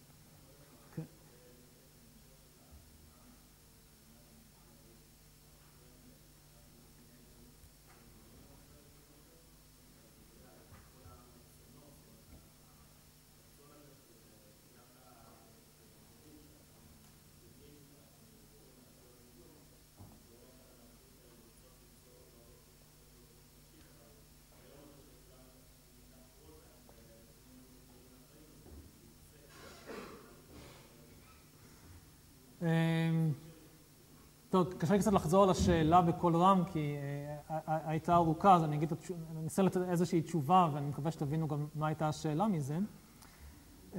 לגבי מה יקרה ביום שכולם ייקחו פרוזק, האם לא תעצר, ואם מאושרים עד הגג, האם לא תעצר הקדמה, אז התשובה המאוד פשוטה זה, אם באמת כולם יהיו מאושרים עד הגג כל הזמן, למה צריך להמשיך להתקדם? זאת אומרת, השגנו את מה שרצינו, מה עוד אפשר להתעלות אה, מעבר לזה? אה, לגבי הנושא של אה, בני אדם בעקבות המהפכה המדעית מתחילים להתעניין יותר בשאלות האלה של עושר, אז זה, זה לא מדויק. בני אדם כל ההיסטוריה התעניינו בשאלות של עושר, אפילו גם יותר מאשר היום. אה, למשל, הדיונים הבודהיסטיים האלה, במה זה עושר ואיך מגיעים אליו, זה לא המהפכה המדעית, זה אלפיים שנים קודם אליה. להפך, אם יש מקום אחד שבו המהפכה המדעית היא עיוורת ולא שמה לב לכמה היא צרת אופקים וכמה היא בורה ולא יודעת שהיא בורה, זה בדיוק המקום הזה. היום אנשים בהמון המון תחומים, שוב, כמו סוציולוגיה, כלכלה, נוטים להניח כמובן מאליו שהם יודעים מה זה עושר, ושבני אדם יודעים מתי הם מאושרים, וכל מה שנשאר זה לעשות זה לפתח את התרופה הנכונה. הם לא עוצרים לחשוב באמת על אותה תובנה היסטורית של אולי זה לא נכון. מאיפה אנחנו כל כך בטוחים שאותה נוסחה הומניסטית ליברלית של עושר זה הרגשות סובייקטיביות, מאיפה אנחנו יודעים שזה נכון, במיוחד כשרוב הדתות של הגדולות של ההיסטוריה, לא רק הבודהיזם, גם הנצרות, גם האסלאם, גם הדאואיזם, אסכולות פילוסופיות שונות, אומרות בצורה מאוד מאוד ברורה הרגשות סובייקטיביות זה לא עושר, להפך, זה המלכודת הכי גדולה, לחשוב שהרגשות סובייקטיביות נעימות זה עושר. באמת רואים את זה, את הבורות הזאת בצורה מאוד יפה, כשהבודהיזם מגיע למערב ב-100-150 שנים האחרונות, ובאמת יש את אותה, אה, אותו מגע מערבי בודהיסטי שמתבטא הרבה פעמים בכל מיני תנועות New Age, הרעיון הבודהיסטי, באמת המסורתי, של מה זה עושר, הוא כל כך זר ומוזר למחשבה המערבית, ההומניסטית, המודרנית, שלא כל, אבל רוב תנועות ה-New Age המערביות הפכו את הבודהיזם על פיו, ובעצם הולכים ממש כמעט 180 אה, מעלות נגד לרוח הבודהיסטית המקורית. הבודהיזם המערבי, ה-New Age, נוטה לטעון שעושר לא תלוי במצבים חיצוניים, הוא תלוי בהרגשות פנימיות, ולכן אנשים צריכים להפסיק לרדוף אחרי הישגים חיצוניים, כמו עושר, וסט... עושר בעין וסטטוס וכן הלאה, ולהתחבר למה שהם מרגישים מבפנים. זה העושר שמתחיל מבפנים, לא הביוכימי, אלא באמת ה-New Age. אבל הרעיון הזה של תעזבו אתכם מכל המכוניות ובתי פאר וצרכנות ותתחברו לרגשות שלכם, זה מאוד מאוד מאוד דומיננטי בניו אייג' המערבי, זה מאוד קרוב למה שהביוכימאים אומרים, אבל זה בדיוק הפוך למה שבודה או הזרמים הבודהיסטיים המסורתיים אומרים. בודה מסכים עם הביוכימאים ועם הניו אייג' המערבי, שאושר לא תלוי במצבים חיצוניים, בכמה כסף יש לכם או איזה מכונית יש לכם. אבל הטענה ההרבה יותר חשובה והרבה יותר רדיקלית של בודה ושל הזרמים הבודהיסטיים המסורתיים, זה שאושר לא תלוי בהרגשות פנימיות. זה לא משנה מה אתם מרגישים, זה לא האושר. להפך, ככל שאנשים מייחסים יותר ויותר חשיבות להרגשות הפנימיות שלהם, ככה הם רודפים באובססיביות גוברת והולכת אחרי הרגשות נעימות, וככה הם שוקעים יותר ויותר עמוק בביצה הזאת של הסבל. זה לא המעודף אחרי הסמלי סטטוס החיצוניים, זה המעודף אחרי ההרגשות הפנימיות, שהוא שורש הבעיה. אה, ובאמת, זה רעיון שהוא כל כך זר למסורת המערבית המודרנית, להומניזם הליברלי, שהוא מאוד קשה לעיכול, אה, גם עבור תנועות ניו אייד שלכאורה מעלות על נס את חוכמת המזרח ואת הבודהיזם וכיוצא בזה. אבל הגישות האלה שהן מאוד מאוד אה, ספקניות לגבי ההרגשות הסובייקטיביות של האדם, וששמות תמרור אזהרה לגבי, תיזהרו לגבי באמת לרדוף אחרי הרגשות סובייקטיביות ולבטוח בהרגשות סובייקטיביות, זה מאפיין לא רק את הבודהיזם, אלא זה מאפיין הרבה, אולי את רוב הדתות והאידיאולוגיות והפילוסופיות המסורתיות. הן רובן חשדניות, ורובן אומרות שהאושר האמיתי מושג לא ברגע שיש לכם רצף בלתי פוסק של הרגשות נעימות סובייקטיביות, אלא ברגע שבו אתם מבינים את האמת על העולם. האמת היא משחררת מהסבל. יש ויכוחים גדולים על איזה אמת ומהי האמת וכיוצא בזה, אבל הרוב יסכימו על הסיפור הזה.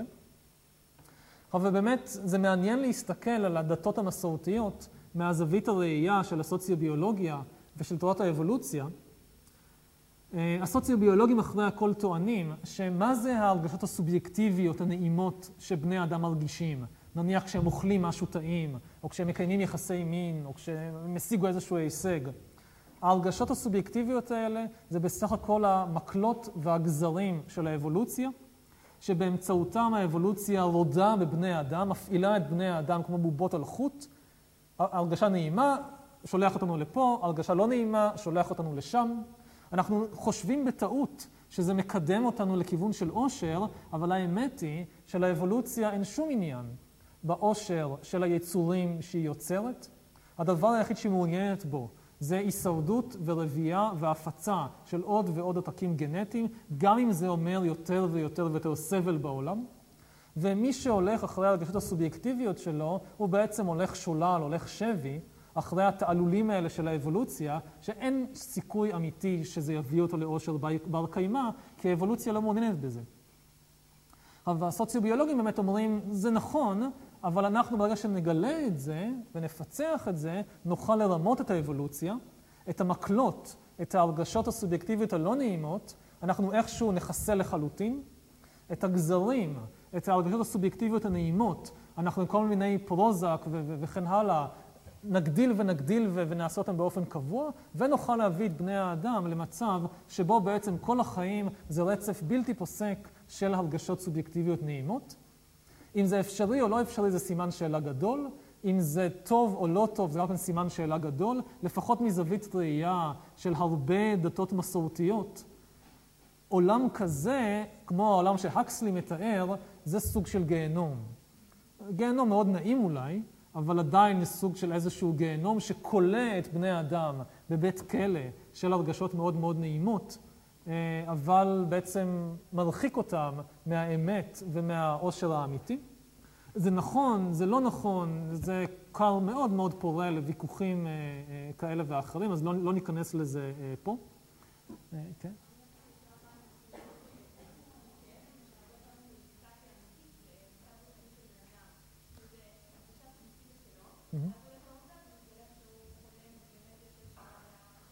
אוקיי, okay, לגבי כאב, אז באמת, כאב יש לו פונקציה ביולוגית, אה, יש לו כל מיני פונקציות, אבל הדבר הברור ביותר, אם אני נניח בטעות נוגע באיזשהו סיב לוהט, אם לא היה כאב, לא הייתי מזיז את היד מספיק מהר. ולכן כאב הוא דבר מהזווית הראייה אבולוציונית חיובית, שהוא נועד לעזור לי במאבקי ההישרדות שלי. אבל הדבר המעניין ביותר לגבי כאב, שהוא חשוב באמת לוויכוח הזה, זה שכאב נוצר במוח, הוא לא נוצר ביד. ההוכחה, יש לזה המון המון הוכחות בימינו, ההוכחה הכי טובה זה שגם קטועי יד, יש את התופעה של פנטום לימס ופנטום פיינס, של כאבי רפאים, אנשים שאין להם יד והם עדיין מרגישים כאבים ביד, כי המקום שבו כאב נוצר זה במוח. והמוח לכן יכול באופן עקרוני ליצור כאב גם כשלא קרה כלום, ולהפך. יכול להיות שיקרה משהו איום ונורא, אבל המוח יש לו מנגנונים כאלה שאתם תרגישו טוב. גם כן, אה, אחת הדוגמאות הכי ידועות זה נגיד חיילים בזמן קרב שחוטפים כדור, אבל בגלל המנגנונים ההישרדותיים, זה לא טוב שבאמצע קרב פתאום יכאב להם נורא והם יפסיקו, יפסיקו לתפקד, אז יש מערכות שמציפות אותם באדרנלין וכן הלאה, והם יכולים להמשיך ולתפקד עוד איזה שעה אה, בלי להרגיש כאב, ואז רק כשהקרב נגמר והם נחים, הם פתאום שמים לב שהם חטפו כדור ושהם נפגעו, ואז מתחיל הכאב. אז כאב לא נוצר באמת בגוף, אלא הוא נוצר במוח, מה ששוב אומר שהאושר זה משהו, האושר וסבל זה לא דבר כזה פשוט כמו כאב והנאה, כי גם כאב והנאה הם לא משהו אובייקטיבי, אין איזשהו מצב אובייקטיבי שבהכרח גורם כאב. השאלה זה איך המצב האובייקטיבי מבוסת ומתווך על ידי המנגנונים הפנימיים, גם מנגנונים פנימיים ביוכימיים וגם מנגנונים פנימיים תרבותיים. זה דבר ידוע שאנשים בתרבויות שונות מגיבים באופן שונה לאותו, לאותו, אה, לאותו, לאותו אירוע חיצוני, נגיד לאותו גורם כאב. משהו שעשוי לגרום כאב חד לאדם מתרבות אחת, עשוי לגרום רק כאב מינורי לאדם מתרבות אחרת, כי שוב, התודעה יכולה לווסת ולתווך אירועים חיצוניים כמו פציעה בצורות מאוד מאוד מרחיקות לכת.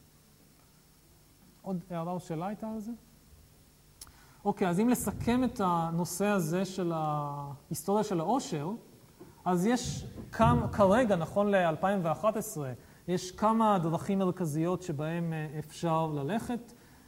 יש דרך אה, פסיכולוגיסטית, שבאמת אה, עיקר החסידים שלה זה במדעי החברה. מה שהיא אומרת זה שאושר זה הרגשות סובייקטיביות נעימות, שתלויות מעל לכל דבר אחר בציפיות שלנו, ומכיוון שציפיות זה דבר חמקמק, אז ההיסטוריה של העושר זה דבר די מסובך, שנע פעם לפה ופעם לשם, וקשה לומר על שיש לה איזשהו כיוון כללי. אה, דרך שנייה או גישה שנייה זה הגישה הסוציו-ביולוגית.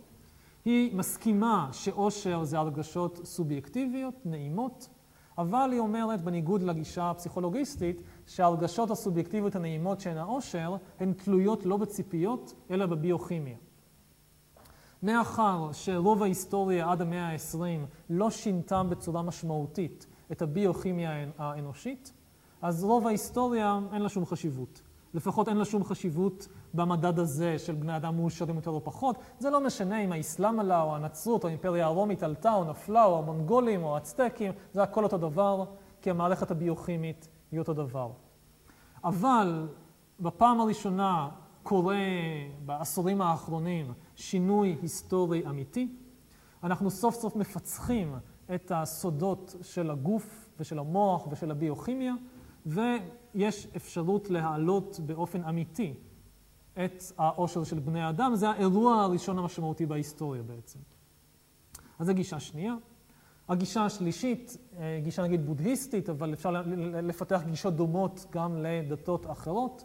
היא אומרת שאושר זה בכלל לא הרגשות סובייקטיביות נעימות, להפך, אושר זה החופש מהמרדף אחרי הרגשות סובייקטיביות נעימות. מהזווית ראייה הזאת זה לא באמת משנה אם תהליך היסטורי גרם ליותר הרגשות נעימות או לפחות הרגשות נעימות. השאלה המשמעותית זה האם תהליך היסטורי מסוים גרם לאנשים לרדוף ביתר שאת אחרי הרגשות סובייקטיביות, או גרם להם לרדוף פחות אחרי הרגשות סובייקטיביות. אם התהליך ההיסטורי גרם להם לרדוף יותר אחרי הרגשות סובייקטיביות, אז זה דבר שלילי, והאנשים האלה אומללים יותר. אם התהליך ההיסטורי, מאיזושהי סיבה, גרם לבני אדם לרדוף פחות אחרי הרגשות סובייקטיביות נעימות, זה דבר חיובי, ובני האדם האלה נהיים יותר ויותר משוחררים מהמרדף, משוחררים מהסבל ויותר מאושרים. אז זה בטח לא המקום לנסות להכריע בין הגישות האלה. מה שחשוב לומר זה שהחקר של התחום הזה, ההיסטוריה של העושר, נמצא בעצם בחיתולים שלו, רק שנים ספורות שבכלל מתעניינים בזה, לפחות באקדמיה.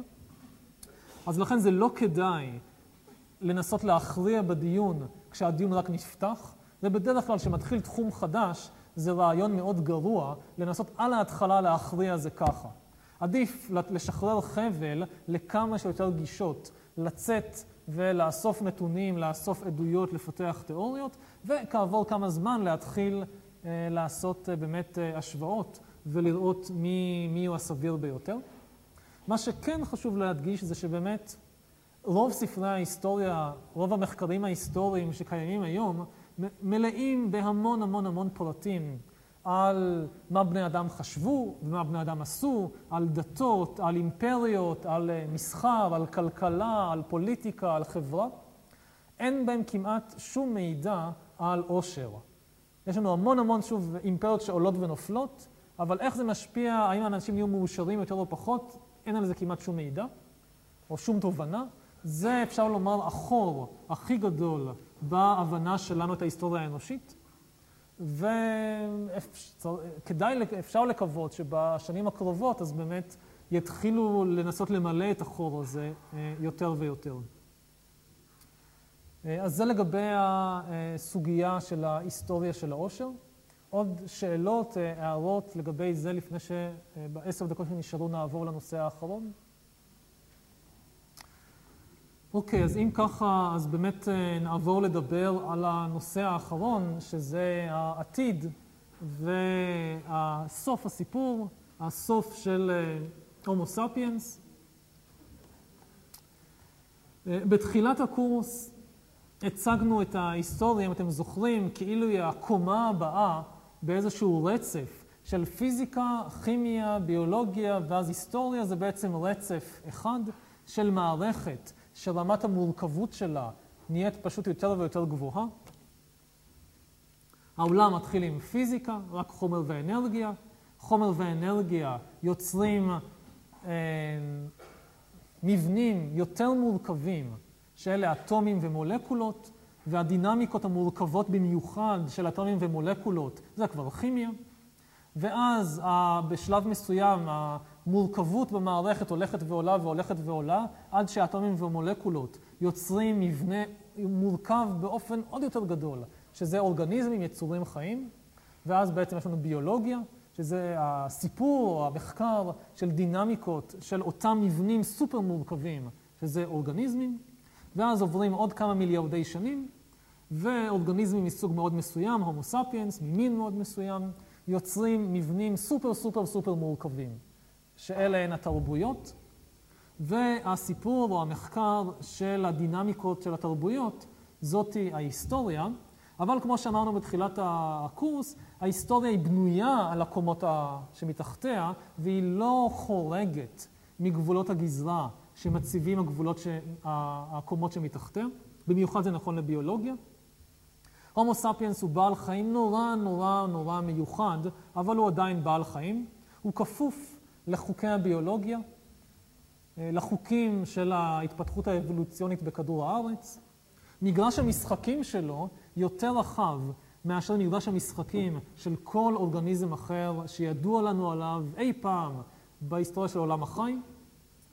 אה, ולכן צריך את התחום הנוסף הזה לחקור את המשחקים שההומו ספיאנס משחק, אבל עדיין כל מה שההומו ספיאנס עושה כפוף לחוקי הביולוגיה. זה היה נכון אה, רוב ההיסטוריה, זה כבר לא נכון לשנת 2011 ולשנים האחרונות, וכנראה גם לא לשנים הבאות. כשאנחנו מסתכלים על העולם של היום, אז אנחנו מגלים שהומו ספיאנס מתחיל לפרוץ את גבולות מגרש המשחקים של הביולוגיה. הומו ספיאנס מתחיל לשנות את החוקים של משחק החיים. במשך ארבעה מיליארד שנים, או קרוב לארבעה מיליארד שנים, כל היצורים שהתקיימו בכדור הארץ, בלי יוצא מן הכלל, נוצרו והתפתחו ופעלו בכפוף למערכת חוקים אחת, שזה מערכת החוקים של הברירה הטבעית. אתם דינוזאור, אתם סממית, אתם עצה, אתם חיידק קולי, אתם כפופים לברירה הטבעית. ולא לאויב הגדול של הברירה הטבעית בדיון הציבורי היום, שזה Intelligent Design, העיצוב התבוני, שזה האנשים שחושבים שנניח איזושהי תובנה מחוץ לכדור הארץ, איזשהו אל או איזושהי ישות כזאת או אחרת, היא התערבה במשחק החיים ועיצבה ג'ירפות עם צוואר ארוך ופילים עם אף ארוך והומו ספיאנס עם מוח גדול וכיוצא בזה. אז הרוב המוחלט של לפחות המדענים שעוסקים בביולוגיה, יודעים חס וחלילה מה פתאום, בשום פנים ואופן לא עיצוב תבוני, Intelligent Design, יש אך ורק מערכת חוקים אחת, ארבע מיליארד שנים, והיא הברירה הטבעית. למה יש לג'ירפה צוואר ארוך? בגלל ברירה טבעית בין ג'ירפות קדומות, שלחלקן היה צוואר ממוצע, ופה ושם הופיעה ג'ירפיה עם מוטציה של צוואר טיפ-טיפה יותר ארוך, והברירה הטבעית העדיפה את הג'ירפה עם הצוואר היותר ארוך, היא הגיעה לצמרות של העצים ואכלה את העלים, ולכן שרדה יותר טוב והעמידה יותר צאצאים, ומדור לדור באופן כזה נוצר הצוואר הארוך של הג'ירפה. הגאונות של תורת האבולוציה של דרווין זה שהיא מסוגלת להסביר איך נוצר הצוואר הארוך של הג'ירפה, המוח הגדול של הומו ספיאנס, העיניים, האוזניים, הציפורניים, כל הדברים האלה, בלי להניח בשום שלב בדרך עיצוב תבוני. מישהו שאמר, אה, ah, זה יהיה טוב בשביל לעשות ככה, אז בוא ניתן לג'ירפה צוואר ארוך. עכשיו, אף יצור ארבעה מיליארד שנים לא התפתח בזכות עיצוב, מעיצוב תבוני מסיבה מאוד מאוד פשוטה, שאף יצור לא ידע איך לעצב בתבונה לא את עצמו ולא יצורים אחרים. אה, חיידקים מסוגלים לעשות דברים מדהימים. חיידק למשל מסוגל להעתיק טריקים, אה, מקטעי DNA, מיצורים חד-תאיים, ממינים שונים לגמרי מהמין שלו. למשל ככה עמידות לאנטיביוטיקה יכולה לקפוץ ממין אחד של חיידקים למין אחר של חיידקים על ידי ההעתקה הזאת, אבל זה לא עיצוב תבוני, אין שם שום תבונה ואין שם שום עיצוב. זה לא שחיידקים שרופאים מזריקים לחולה אנטיביוטיקה, אז איזשהו חיידק בא ואומר אוי ואבוי, צריך להשיג מהר מהר עמידות לאנטיביוטיקה, והוא הולך לחפש בשוק משהו שייתן לו עמידות לאנטיביוטיקה. זה לא קורה ככה. למיטב ידיעתנו לחיידקים אין מודעות, אין להם רצונות, הם לא מסוגלים לתכנן קדימה, ולכן הם לא מסוגלים לעצב את עצמם בתבונה או לא בתבונה. אבל בשלב מסוים, די מאוחר, בהיסטוריה של בתולדות החיים בכדור הארץ, הופיעו יצורים שיש להם מודעות ויש להם רצונות ויש להם אפילו יכולת מסוימת לראות ולתכנן קדימה, כמו ג'ירפות ולוויתנים ושימפנזים ונאנדרטלים. אבל גם אם איזשהו שימפנזה או נאנדרטל קדמון אמר לעצמו, הלוואי שהיה לי אה, מוח יותר גדול, או הלוואי שהטרף שלי היה יותר איטי, אף נאנדרטל ואף שימפנזה לא ידעו איך מגשימים את החזון הזה. ולכן עדיין אין עיצוב תבוני, יש רק ברירה טבעית. הסדק הראשון בשלטון של הברירה הטבעית בעולם החי נפער סדק קטן לפני בערך עשרת אלפים שנה במהפכה החקלאית. הומו ספיאנס משלב את החזון עם היכולת שנפגשים בתרנגולת, כמו שאומר השיר הידוע. הומו ספיאנס שרצה תרנגולות שמנות ואיטיות. תרנגולות במצב הטבע הן רזות ומהירות ומאוד קשה לתפוס אותן, וגם אם תופסים אותן אין עליהן הרבה בשר. הומו ספיאנס רצה תרנגולות שיהיו כמה שיותר שמנות וכמה שיותר איטיות, ובמקרה או שלא במקרה גילו שיטה מדהימה, שאם אני מזווג את התרנגולת השמנה והאיטית ביותר עם התרנגול השמן והאיטי ביותר, יש סיכוי לא רע שהאפרוחים והאפרוחות יהיו עוד יותר שמנים ועוד יותר איטיים משני ההורים שלהם. והומו ספיאנס מתחיל לעשות את זה, וככה מתחילים להופיע לפני בערך עשרת אלפים שנה עוד ועוד יצורים, תרנגולות, פרות, עיזים, סוסים וכן הלאה, אה, שנוצרים כתוצאה מסוג מסוים של עיצוב תבוני. באמת, הומו ספיאנס רואה קדימה, הוא אומר, אני רוצה כזאת וכזאת תרנגולת, והוא הולך ועושה את זה. אבל היכולות של הומו ספיאנס לשנות את עולם החי, לעצב את עולם החי, נשארו מאוד מוגבלות. מה שהוא ידע באופן עקרוני לעשות, זה איך להטות ולהאיץ את המהלך הרגיל של הברירה הטבעית, שבמילא קיימת בין תרנגולות. על ידי רבייה סלקטיבית, הוא נתן עדיפות לתכונות מסוימות שבדרך כלל לא היו נבררות בברירה הטבעית, או היו נבררות רק באיטיות.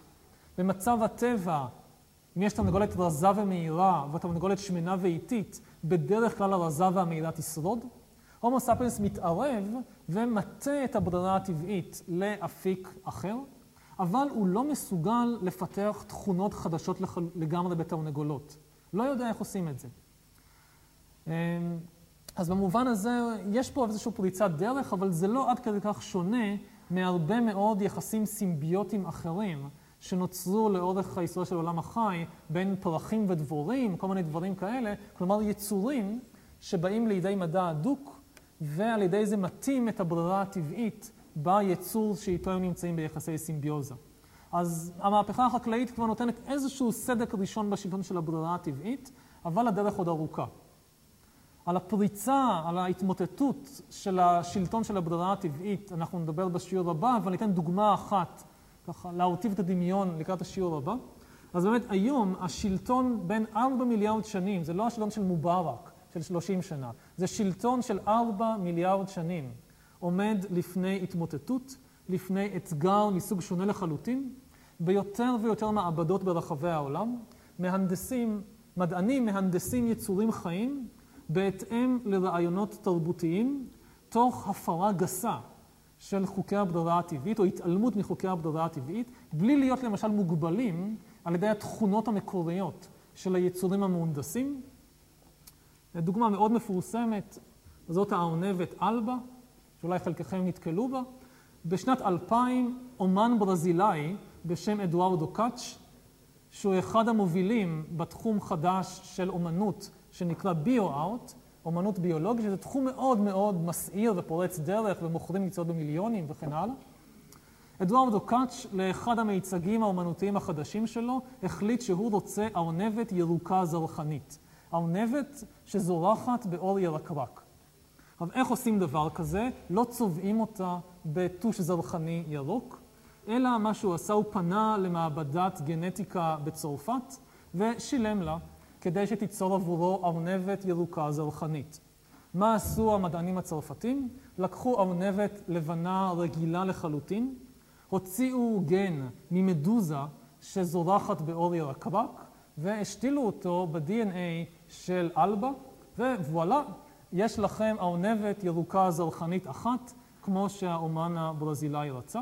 באמת, קאץ' קרא לה אלבה, והתכנון היה לשים אותו באיזשהו מיצג אומנותי עם כל מיני אורות, ושהוא יעמוד שם ודברים כאלה, אבל אז קמה סערה ציבורית, ולא אפשרו למעבדה לגנטיקה לתת לו את הארנבת, והיא נשארה במעבדה לגנטיקה כנראה עד שהיא מתה.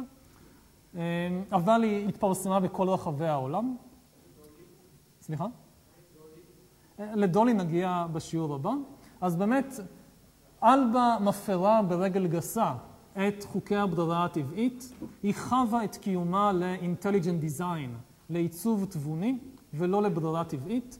אין דרך על ידי ברירה טבעית היה ליצור את אלבה. אי אפשר לזווג בין הארנבת, בין הארנב הירוק ביותר למדוזה הפרוונית ביותר, עד שככה ליצור ארנבת ירוקה. היא בלתי אפשרי. ההנדסה הגנטית, שזה אחת השיטות, לא היחידה, שבאמצעותה מערערים את השלטון של הברירה הטבעית, עושה את זה בדרך שונה לחלוטין.